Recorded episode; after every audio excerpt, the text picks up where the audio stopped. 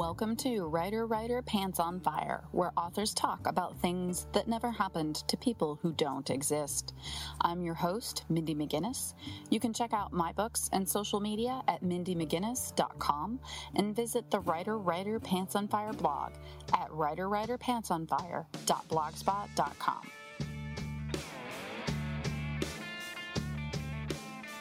Today's guest is Corey Ann Haydu author of YA novels OCD Love Story, Life by Committee, Making Pretty, the middle grade novel Rules for Stealing Stars, and the upcoming YA novel The Careful Undressing of Love. Her second middle grade novel, The Someday Suitcase, came out in June of 2017. A graduate of NYU's Tisch School of the Arts and the New School's Writing for Children MFA program, Corey has been working in children's publishing since 2009. Corey joined me to talk about the querying process, how the acting world helped thicken her skin for the ups and downs of publishing, and the importance of being comfortable in what you're wearing while doing appearances. Middle grade and young adult authors. Are you interested in a new platform that pays you and makes your work available to millions of Amazon Alexa and Google Home users? To find out more, visit selectastory.com. start by asking authors about their querying process, how they found an agent, anything to help illuminate that struggle for those who are still in it. So, give us a little background on what this was like for you, how long you were querying, how many queries you sent, whatever you feel comfortable sharing.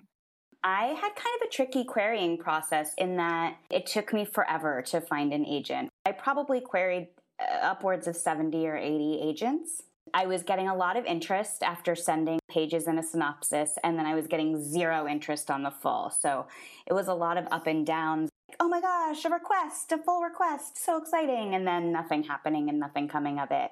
And when I connected with my agent, Victoria, even that was sort of a wonkier process. I, I, had another offer on the table from an agent I wasn't super enthusiastic about. I just didn't feel like she was the right fit.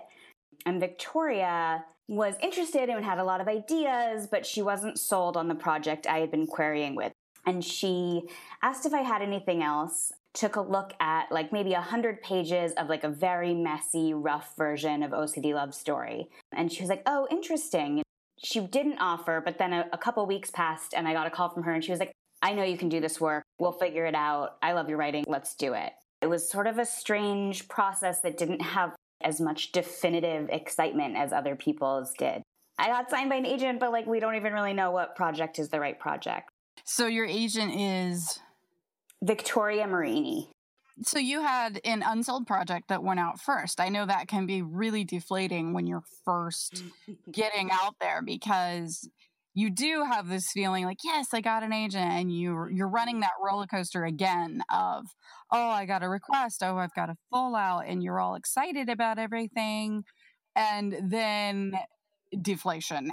It's even on a larger scale because it's not an agent telling you no it's an editor. And my first novel that went out with an agent did end up becoming my debut but it was a close thing. I took out not a drop to drink with Adrian. I believe we were on submission for almost six months. And Adrian said, okay, here's our last list of 10 we're going to. And if this mm-hmm. doesn't stick, you're going to write something new. And then on that last round of 10, I actually had three editors. so funny. I think it's very typical that when someone is interested, it perks the interest of others. I see it yes. in querying with agents and then I see it with editors. If you notify them, you're like, well, we've got an offer on this. And they're like, oh, oh, well, what is someone else seeing this that they think is going to sell? Mm-hmm. And then mm-hmm. there's excitement. Yeah, it changes the game. It like really switches the dynamic around, which is interesting. It's it's all these things. You just kind of need that one bite. More things can fall into place from there. I think it's interesting that your agent signed you not on a particular project, but on the strength of your writing in general. That's pretty cool. You don't hear that very often. But it helped me to feel like the book exists. I just haven't written it yet.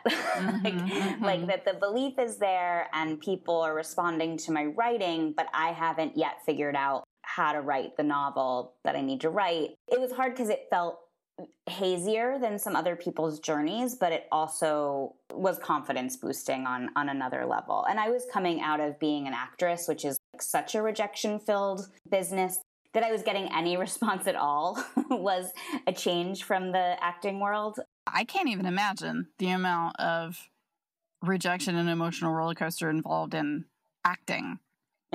It's a nightmare. I don't miss it even a little bit Were you doing stage or film or TV? I was I was mm-hmm. doing a little bit of everything.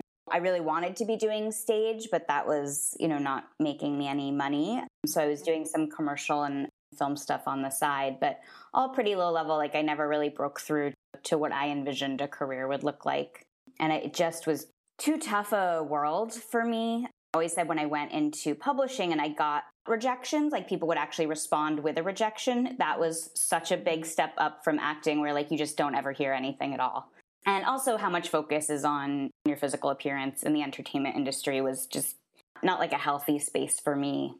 I have friends that live in LA and one is really pretty girl. She's very attractive and she tells me that when she moved to LA, she just gave up. She says, I don't do my hair, I don't do my mm. face, I don't dress nicely when I go out because she said it doesn't matter. She's like, I'm pretty, but I can't compete. Everyone else is exactly. Anything before supermodel is kind of irrelevant good practice for building thick skin for publishing, I'm Great sure. Practice, the best practice. Like, really, nothing bothers me in the industry now because at least they're not telling me to get Botox. In publishing, you tend to get feedback that can help you, you know, uh-huh. feedback you can learn from, criticism that you can be challenged and engaged in.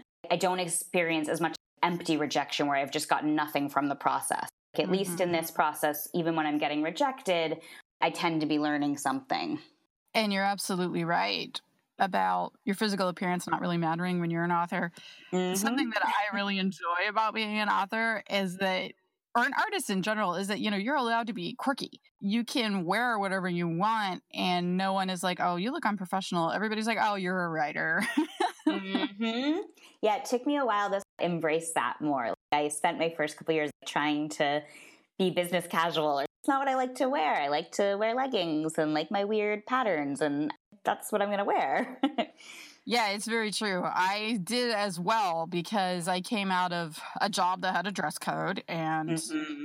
I had a lot of nicer clothes in my closet and I would wear them. I would wear them to events and I'm walking through parking lots that when in, in the rain and the snow and high heels carrying a 40 pound box of books and almost breaking my ankle. And then I met Maggie Stiefvater, who wears yeah. jeans that are just ripped to shreds and old t-shirts. She's Maggie Stiefvater. it's like, all right, this is stupid. I like jeans. I like to wear my sneakers. And it's a life lesson too. Like Feeling comfortable gives you a leg up anywhere you are. If you're not comfortable, that's not going to serve you anyway. Feeling comfortable in what you're wearing is going to serve you in, in most places. Well, and I learned too early on in my first couple years when I was doing school visits, if I looked like a teacher, the kids mm-hmm. would react to me like a teacher. Totally.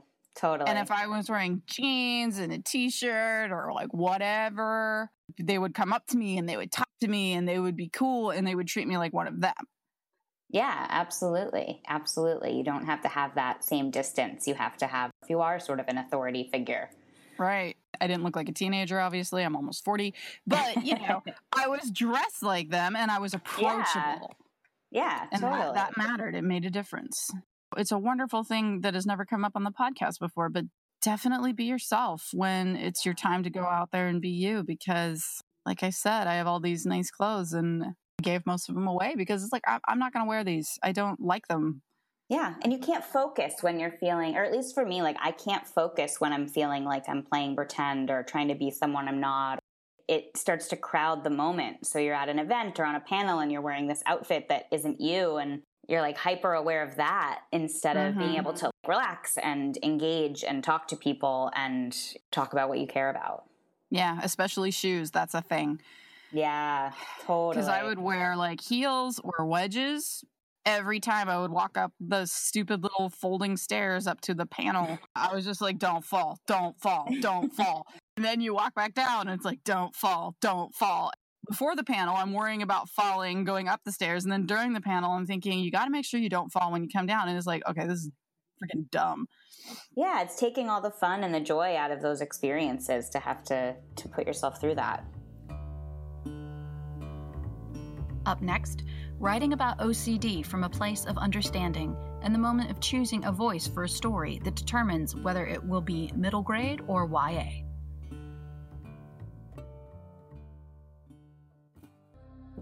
Aspen Quick's family has a unique ability. They can reach inside people and steal their innermost things fears, memories, scars, even love.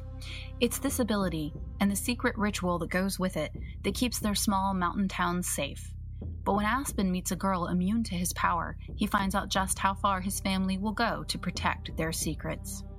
Rocks Fall, Everyone Dies by Lindsay Ribar, a paranormal suspense novel about power, addiction, toxic masculinity, and a sentient cliff that might just fall and kill everyone.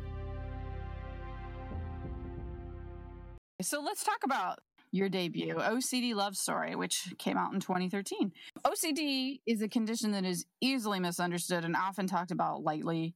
So, what was your approach to dealing with this as a topic for a YA novel?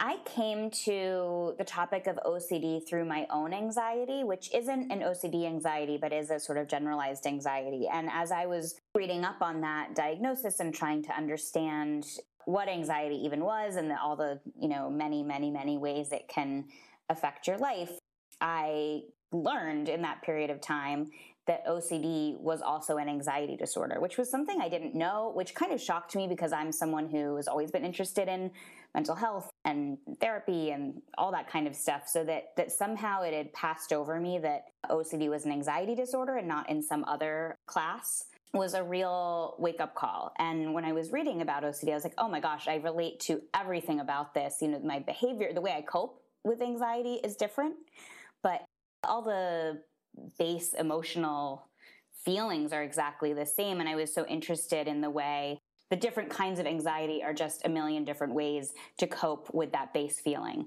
And so I wanted to write about OCD from that perspective of the base feeling of anxiety, which I think so many people struggle with and understand, and try to shrink that valley a little bit between anxiety and OCD, which are all in the same family. I wanted to write about OCD really as an anxiety disorder, which it is, and from a place of understanding that the only thing that varies in anxiety disorders is the way we cope with them and the behaviors around them and not the the basic feelings and the emotions and those hurdles. OCD is one that people think they have an understanding of it and mm-hmm. they actually don't. They think it's all about keeping things straight, washing your hands or a neatness fixation. And there's even a lot of casual jokes about it. And I oh, yeah. actually hear it a lot when I was in the library because I would straighten spines just because I like having all the books spine straight and people be like, "Oh, OCD." And I'm like, "Actually no, that's that's nothing. You have no idea what you're talking about." It's very frustrating. It's it's one of the most overused terms, I think.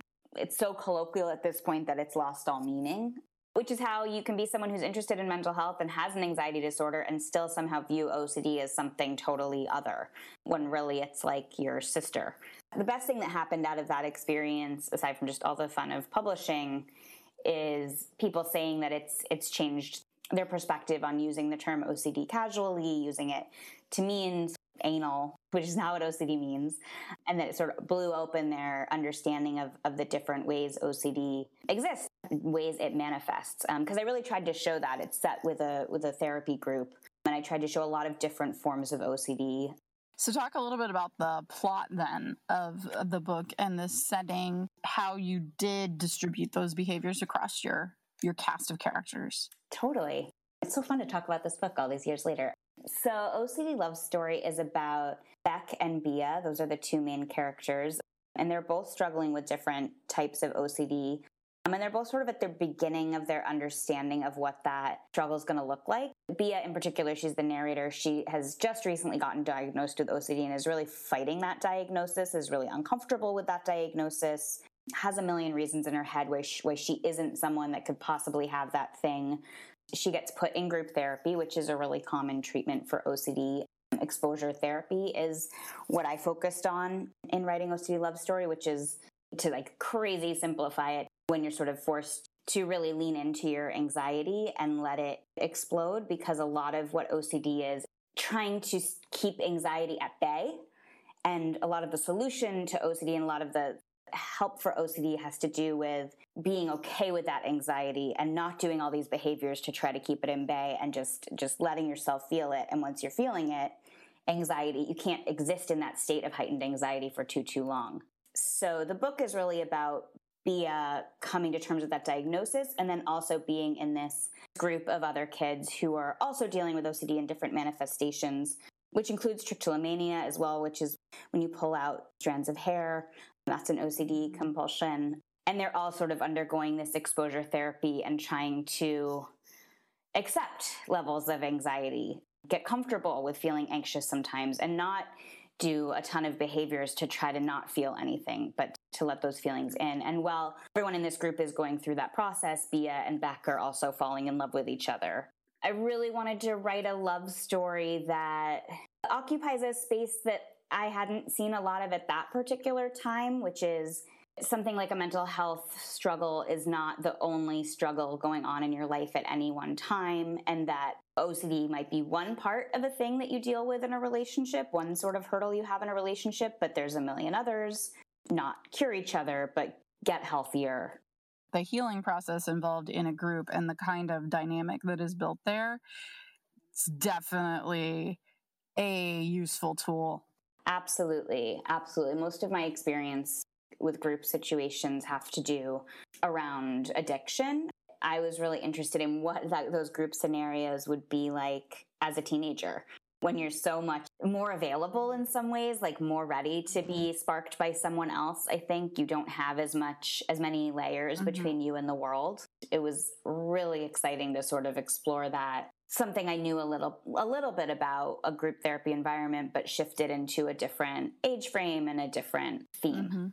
Mm-hmm. My experience has been as a family member of someone going through treatment, being in, in group therapy situations with other family members and visiting group therapy of the person in treatment. When you're a visitor of that group scenario in particular, you see like a whole new side of your family member interacting with these people that they have this thing in common with that you don't have in common with them and you see a new side of this person that you know so well who you've really been seeing with a disease and suddenly they're in this group therapy and they're this whole new person and more comfortable with themselves and i wanted to look at that too there's a mm-hmm. lot of mm-hmm. discomfort in mental health treatment like not good discomfort and there's a lot of discomfort in group therapy and then there's also a real safety and security in group mm-hmm. therapy that push pull is interesting to yeah. me you write both YA and middle grade. So, can you talk a little bit about how you move in between those two age ranges? Do you ever have to smother a slightly younger or a slightly older voice when you're working on uh, different projects? I would say when I first made the switch from YA to middle grade, I struggled to figure out what that perfect voice was. I was leaning a little young for middle grade. I think I was kind of overcompensating and I had to bring it back up a little bit. But now it's more natural. The stories sort of tell you what age they're supposed mm-hmm. to be. So I've never had to really try to fit a square peg mm-hmm. in a mm-hmm. round hole. The story I'm choosing for a middle grade novel is right for middle grade. And so the voice kind of comes easily. I never really intended to write middle grade. And now I would say, in a lot of ways, it's where I'm more comfortable, which has been an interesting surprise and a good reminder to try different things, to not think you know everything about what your career is going to look like and mm-hmm. where you fit in. I was like really solidly YA. And at one point in grad school, we did an exercise. It was a class that focused on middle grade literature, and we were just doing like a quick 10 minute exercise. And I'm a big rule follower, so I was like, oh, I better write in a middle grade voice, you know, for this 10 minute exercise that doesn't even matter. I did that and it was kind of fun and I put it aside for years and then just returned to it. It was always in the back of my head as something I had randomly enjoyed doing and had surprised mm-hmm. myself by enjoying. And when I returned to it, I was like, maybe I do have a middle grade story in me. Maybe there is some middle grade voice that interests me. That sort of poured out. And then once I was in, I was hooked. I mean, I really love middle grade at this point. I, I mean, I love YA too, but it's a different mm-hmm. relationship. middle grade for me at this point just comes more easily. It even feels a little freer. I guess in some ways there's more restrictions in terms of language and stuff like that, but it frees me up, which is an interesting kind of twist. Yeah, definitely. I have my mother always telling me that she would like to see me write younger just because she wants to see me write a little more innocently. and I'm like, Mom, that's just not going to happen. I mean, it's just, it's not my voice. I don't have it in me. It's just not in me. The only thing I could possibly write younger would be that sense of adventure and the openness to the world. Yeah. That's what appeals for sure approaching the world with less judgment, approaching the world with less predisposition yeah. to liking or hating yeah. things. There's a lot of joy and wonder in that Absolutely. part of the writing. And an excite the excitement of discovery, I think, is very big when you're young. Yeah. Which is what drew me to YA too. But you're discovering different right. things in YA than you are in For middle sure.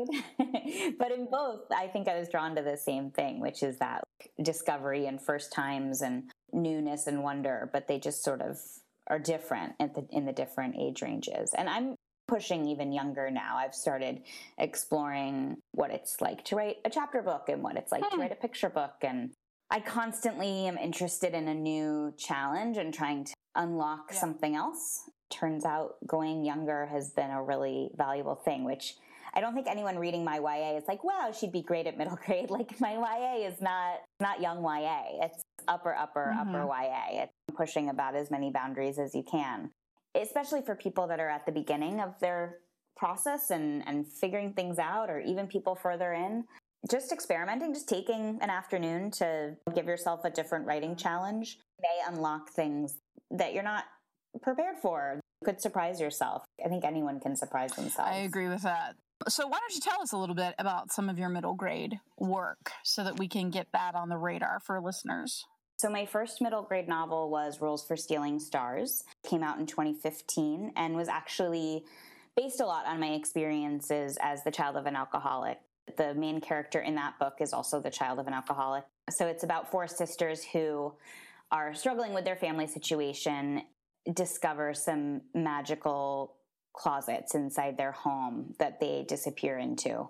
And it's really about marrying that magical world with the the reality mm-hmm. they're living in and it was sort of a way for me to write about something i'd always been writing about and around which is what it is to live in a family that's dealing with addiction without really writing like a memoir to create that distance was really really valuable so that was my first middle grade and then the one that came out this year called the someday suitcase and I originally pitched that book as My Girl mm-hmm. with Magic. When I was trying to think of what my next middle grade novel was going to be, I often start with thinking about what I want it to feel like or what I want someone reading it to feel.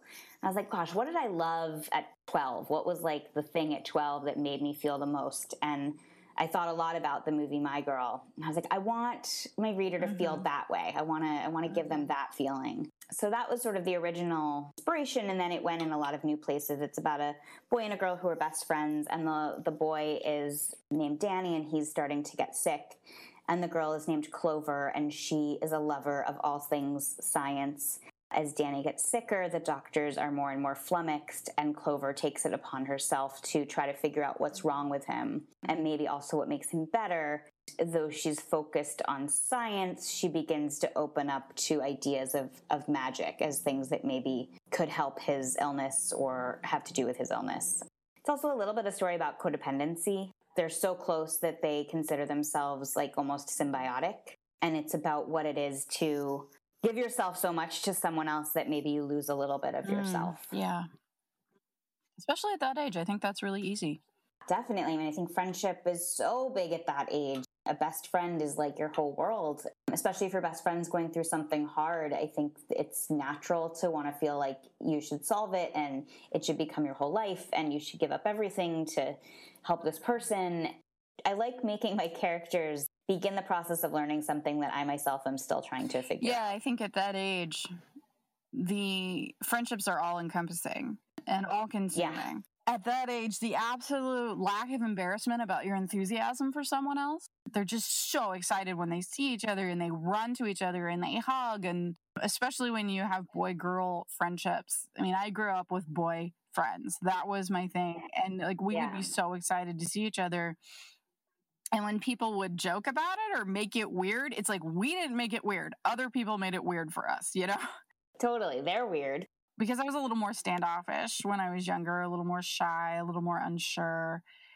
And so yeah. when I had to kind of process the idea that in general, girls usually weren't really, really, really good friends with guys, that really kind of messed with me because I was like, no, I these are the people that I want to be with. So don't yeah. tell me who my friends are. Yeah, it's weird to be told like this is what you do and don't do when you're doing the opposite of yeah. that thing. you're like, wait a minute, that doesn't make yeah, any definitely. sense. It's like, no, these this is who I like.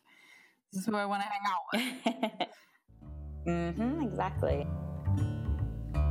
Coming up, school visits. How to survive them, what to try, and what to definitely not do. Also, Corey on teaching writing and how her manuscript critique services work. So you do school visits. This is something that I know intimidates a lot of published authors. So can you talk about your general approach to school visits from how you make initial contact to gaining the gig to actually handling your audience? The initial contact and getting a gig part is the part that I myself am really still trying mm-hmm. to unlock. It's a mystery to me. It, it actually feels a little bit like being back in the acting world where you're like, how do you do it? How do you get to the next level I've tried a lot of things. I mean, I was lucky enough with Rules for Stealing Stars to go on a school visit tour.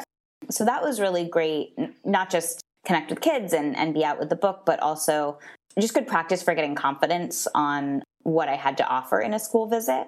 But now that I haven't had that opportunity for a little bit, I'm doing a lot of cold calling just in my area, trying to see if there's teachers who want to bring me in, trying to figure out what that looks like and how to make that worth my while and worth their while mm-hmm. and the like negotiating and figuring it out part isn't that comfortable for me. The actual school visit part is a total joy for me and really comfortable. So trying to figure out how to get through the less comfortable part so that I can do the really fun part is something I'm still trying to figure out. But in terms of actual school visits, you know, I think partly coming from a background in acting that makes the public speaking part really not a super stressful part of the process and kind of fun to have a chance to be up in front of people without having to go back mm-hmm, to acting. Yep.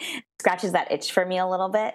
I talk a lot about my process and keeping a journal. When I was little, I kept journals my whole life. So I get to sometimes make them laugh by reading from that or showing them pictures of like the boy I liked. And then I'll do some sort of group activities that can sometimes go totally haywire, but are often just a really good reminder of how big a kid's imagination is.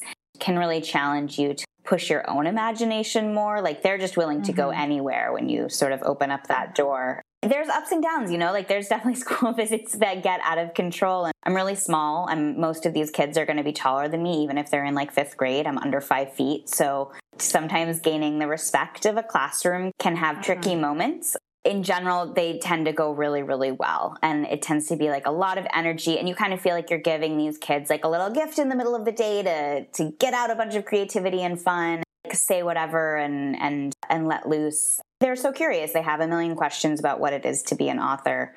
I would say 95% of the time it is like nothing but pure mm-hmm. joy, and 5% you're like, oh my God, how do teachers do this? I could never be actually a teacher, which is true. I mean, I'm exhausted after like one mm-hmm. school visit. I don't know how mm-hmm. teachers do whole day. I've done a couple whole days of like six or seven school visits a day, and I'm basically uh, useless to the world for like a week after. So it, it also just gives you so much respect for teachers and, and what they're able to do and how much energy they have to bring to their daily work. Yeah, it's a little bit devastating. I was in the library at the public school for 15 years, and that's where I got my ability to stand up in front of the kids and to handle the crowd and things like that. If I hadn't been in the yeah. school for as long as I was, I don't think I would be as good at school visits as I am, and I wouldn't have the confidence to handle the crowd.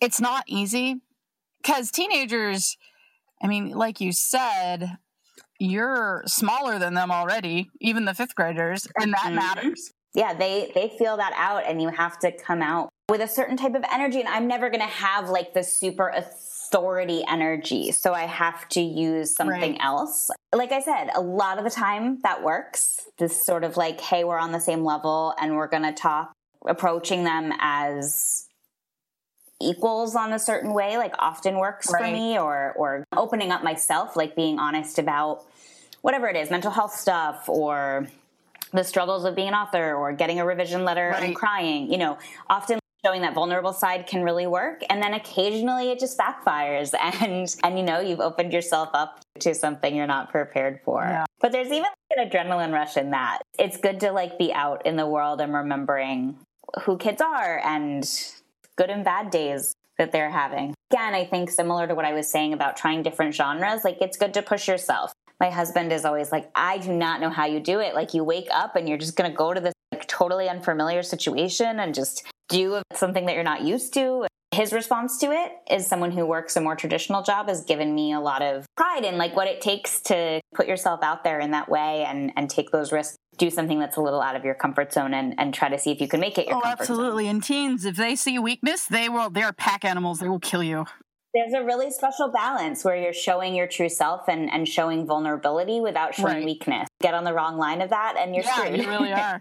Usually my school visits go very well sometimes, especially in 2016, with all of the animosity and the divisiveness in the election, and of course it's still there, but I haven't done a large group really this year. But I ended up at a school where they put me in the auditorium on the Friday before spring break on the last period of the day. Oh, and no. they gave me the entire high school. Oh my God. And the staff pretty much left. The staff was done, and I don't blame them. I get it. The kids were checked out. The first totally. three rows were listening to me because I was in an auditorium. And I didn't go up on the stage, I stayed down. So it was like, you know, I'm down here with you. Oh, interesting. Yeah, yeah, so that I could go up and down the aisles and try to actually draw them in more because I mean, as soon as they came in, there was so much energy in that room. It was just buzzing. And I was like, I oh am never going to be able to concentrate this on me. Yep. I'm just going to deal with the first four or five rows, the rest of them, whatever. Can't yep. get these kids to listen to me. They don't care right now, you know? And there's always going to be kids exactly. that don't care anyway. But at that point, like literally half the room did not care. And I was just like, all right, I'm going to talk to the kids that want me to be here. The rest of them, they're looking at their phones, they're talking to each other. Like they're not even pretending to listen to. Oh yeah. Oh yeah. I've had one like that as well that was was it a whole middle school maybe? It was a little younger than high school for sure. I can't remember if it was elementary school or middle school and very similar in an auditorium. It was during my tour. I'd been doing so many school visits. it'd been going great. I had this presentation down. And for whatever reason, it just, the energy in that room was wrong. Mm-hmm.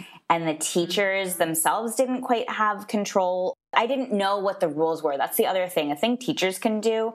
Different schools have different things. Like sometimes they snap to get people to pay right. attention, or maybe right. there's like a, a, countdown that you do to get people to chill out. And I didn't have the vocabulary. I didn't know what the rules of the school were.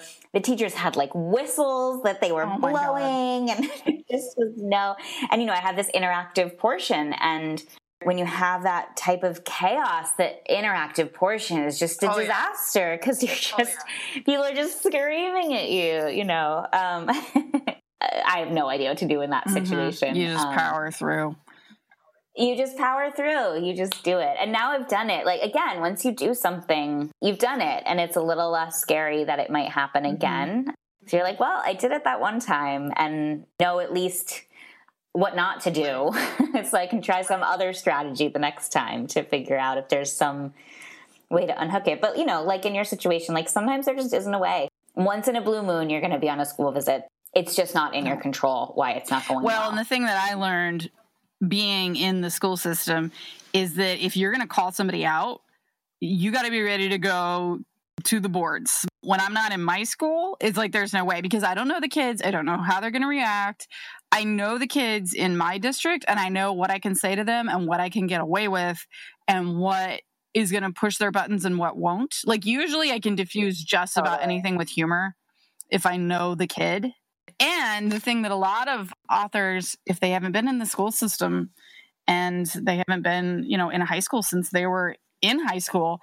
It is different now. The kids are different. Just because you're an adult mm-hmm. does not mean that you have respect. If you just say, hey, back there, you need to put your phone away. 20 years ago, they wouldn't have had a phone, but 20 years ago, they would met have, they probably would have done it. Now they say, why? It's mind boggling. Yeah. it's mind boggling. Yeah. And if you yourself are sort of a rule follower, which for me, I'm I'm sort of a natural rule follower. So when someone reacts that way, I'm so confused. I'm like, what do you mean why? My sister is a teacher. Yeah. I don't know how she does it. I mean, you have flat out stare down we're gonna go yeah. you know? And it's just like oh my god this shouldn't even be happening. You are 15 years old. Like i already won. Why are you doing this? Exactly. Exactly. Come on. I'm in my 30s like doesn't that get me anything yeah. here? it's like this is just not healthy for either one of us. Talking about teaching you teach writing yes. on Media Bistro. So, talk about that. How did you get into it? And what are some of the specific challenges that you found in teaching? Totally. So Media Bistro's writing program shifted a lot and I've had to pull away from that because they're not doing like live workshops okay. anymore. They're just doing pre-recorded stuff. But I did that for a few years. Part of the reason I went to grad school was to be able to teach mm-hmm. later, which I think is one of the better reasons to do an MFA. What it does for your writing, I think it, there's all kinds of ways to become a better writer. For me, I just wanted a terminal degree so I could teach at a grad mm-hmm. school program. Media Bistro was sort of my first foray into what that would look like. And again, I just did sort of cold calls the same way I do with the school visits. After OCD came out, I reached out to some places and tried to feel out if there was interest. Um, I had a couple of, of different people that had given me names and stuff. And Media Bistro had one of the better programs at that time. It was exactly what I wanted to be doing, which was reading people's work and commenting on it and, and talking about uh-huh. craft. That was sort of an amazing experience for a few years there. And teaching online is kind of fun. You're not having to do the commuting and standing up in front of everyone. And it, it's a different dynamic that, that can be a little more intimate, I think, that I really enjoyed. When that time was ending, a lot of my authors were interested in continuing to work with me. So I started taking on a lot of people one on one, which is a lot of what I do now one on one manuscript critiquing. Been really lucky that that seems to have snowballed pretty well. Those initial contacts of my students at Media Bistro they wanted to work with me and then they told their friends about me and now their friends friends know about me so there's been sort of a nice snowball domino situation i am finally sort of breaking into the grad school programs as well um, mostly as like a thesis mm-hmm. advisor which again is the thing i'm passionate about is reading people's work and, and trying to figure out how to get it to that next level and i also teach at an after school program for kids called Writopia. so I do that a few days a week as well. Same sort of structure of like a writing workshop, just with younger writers. So yeah, it was always a, a, real goal of mine even before I started grad school and continues to be something I'm hoping to sort of get more and more of a foothold mm-hmm. in. It's nice. It's sort of built nicely and it it's been really valuable in that same realm of like challenging yourself. There's things that are like these big challenges and you're pushing yourself and you're trying to figure it out. And then there's things that you discover that like, oh, I'm good mm-hmm. at this. Like this is just something I'm good at articulating craft issues and how to approach writing is something I discovered came more naturally to me than I knew it would. So it didn't fall as much into that crazy challenge, pushing myself around, and more felt like, oh, this is something I know how to do. And that feels so good to know how to do it. And it feels so good to watch someone else's work improve over time and also to watch people get book deals and watch people get agents and watch people have careers that you got to play any kind of role in. I've really loved that. And I love the way it helps my own work. Thinking critically about storytelling makes me think more critically about storytelling because I'm someone who really writes from an impulse I'm not like an outliner or anything. So it's a way to put thought into the work without having to like outline and put thought in on that level. It's really like a perfect, perfect match for me, which it isn't for everyone. I mean, whatever sort of side hustle you happen upon should be something that feels mm-hmm. good. And for me, this mm-hmm. feels good. And I know it's not for everyone. Yeah, that's really cool. Yeah, I have a hard time teaching writing. I'm doing a class tonight, actually get hired to do library gigs often when I speak to writing groups and things like that. So they're doing a little nano presentation and asked me to come in and talk oh, a little nice. bit. Yeah, so I'm excited about that. But um, when it comes to an actual workshop uh, situation, I am not very good at those yeah. because I don't outline craft for me is something that happens later after I am editing is when craft actually comes in. The act of writing for me is very instinctive. Sometimes people will talk to me about it. They're like, well, you should teach. I would never even know how to put together a curriculum because it's so instinctive for me. You don't teach people to urinate. Like, that's how I feel about it. totally. When you sit on the toilet, you pee. When I talk to people that do teach it, I'm always interested to see how they approach that because I think it would be very difficult. I think teaching writing is a lot of listening mm-hmm. too. I agree. Like, I think it's instinctive and I think it's different for everyone. And I don't think there's like a magic key. There are a couple craft things that I found help pretty much everyone, but process and other things are their own their own world. So I have maybe sort of five like big craft things I focus on and then the rest is listening to what they want from their writing and what they what kind of story they want to tell and just trying to figure out like how to get them from A to B. It's like sitting down and doing a puzzle with each mm-hmm. person, trying to marry together something like craft with something instinctive and how to talk about that and how to make someone believe in their own ability to figure it out themselves, which is I think a big part of teaching mm-hmm. writing. You can keep reapproaching a story from so many different mm-hmm. angles and figure out the right way in. I'd have a hard time working with someone who wanted to just be able to write it and be yeah. done with it. People are willing to be patient and try a bunch of different things out, take critique and try it and then say no that's not right and throw away 40 pages and write those 40 pages fresh. Those are the students that i'm interested in working with. You offer manuscript critique services for people that think they're ready for a hard eye on their work. So why don't you talk about that a little bit about your rates and what you offer I do it two ways. I offer both a full manuscript critique or a week by week. Again, I really try to respect that everyone's process is different. So there's some people that want feedback on a whole product. There's some people that need that encouragement of a week by week mm-hmm. deadline. I do both. I do them both for the same rate. I'm on sort of the lower end of the spectrum. So I charge $800 for up to 80,000 words. You get charged for, per word after that. It's sort of the same thing regardless of whether you're submitting week by week or overall, which is extensive in margin notes and a pretty lengthy editorial letter, usually uh, usually somewhere between 5 and 10 pages depending, you know, just depends on the project.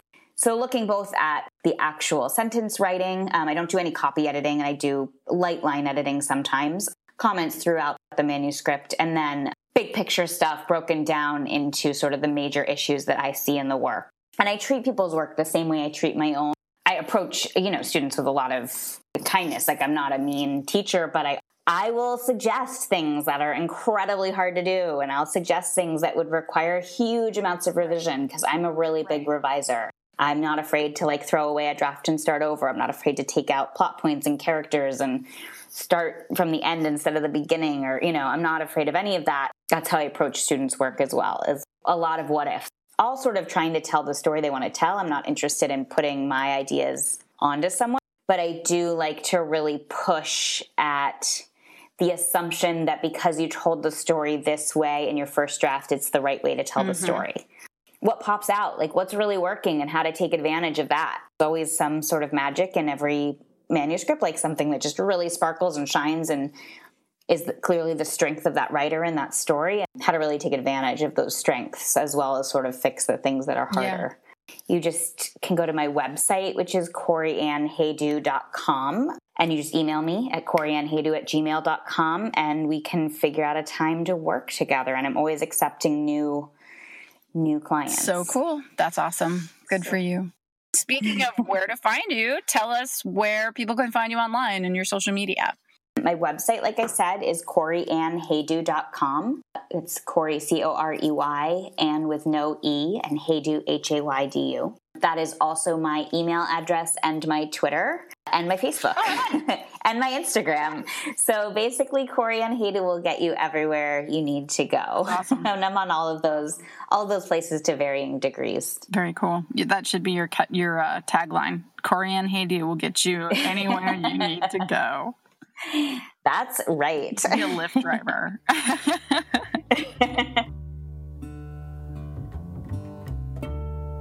Writer Writer Pants on Fire is produced by Mindy McGinnis, music by Jack Corbel. A special thank you to fellow authors Alyssa Palombo and R.C. Lewis, as well as patron Stephen Avery for helping to make this episode possible. If you find the blog or podcast helpful, please consider showing your support by visiting patron.podbean.com forward slash writer writer pants on fire and making a donation. I'm your host, Mindy McGinnis, and we'll be back next week with another episode of Writer Writer Pants on Fire, where authors talk about things that never happened to people who don't exist.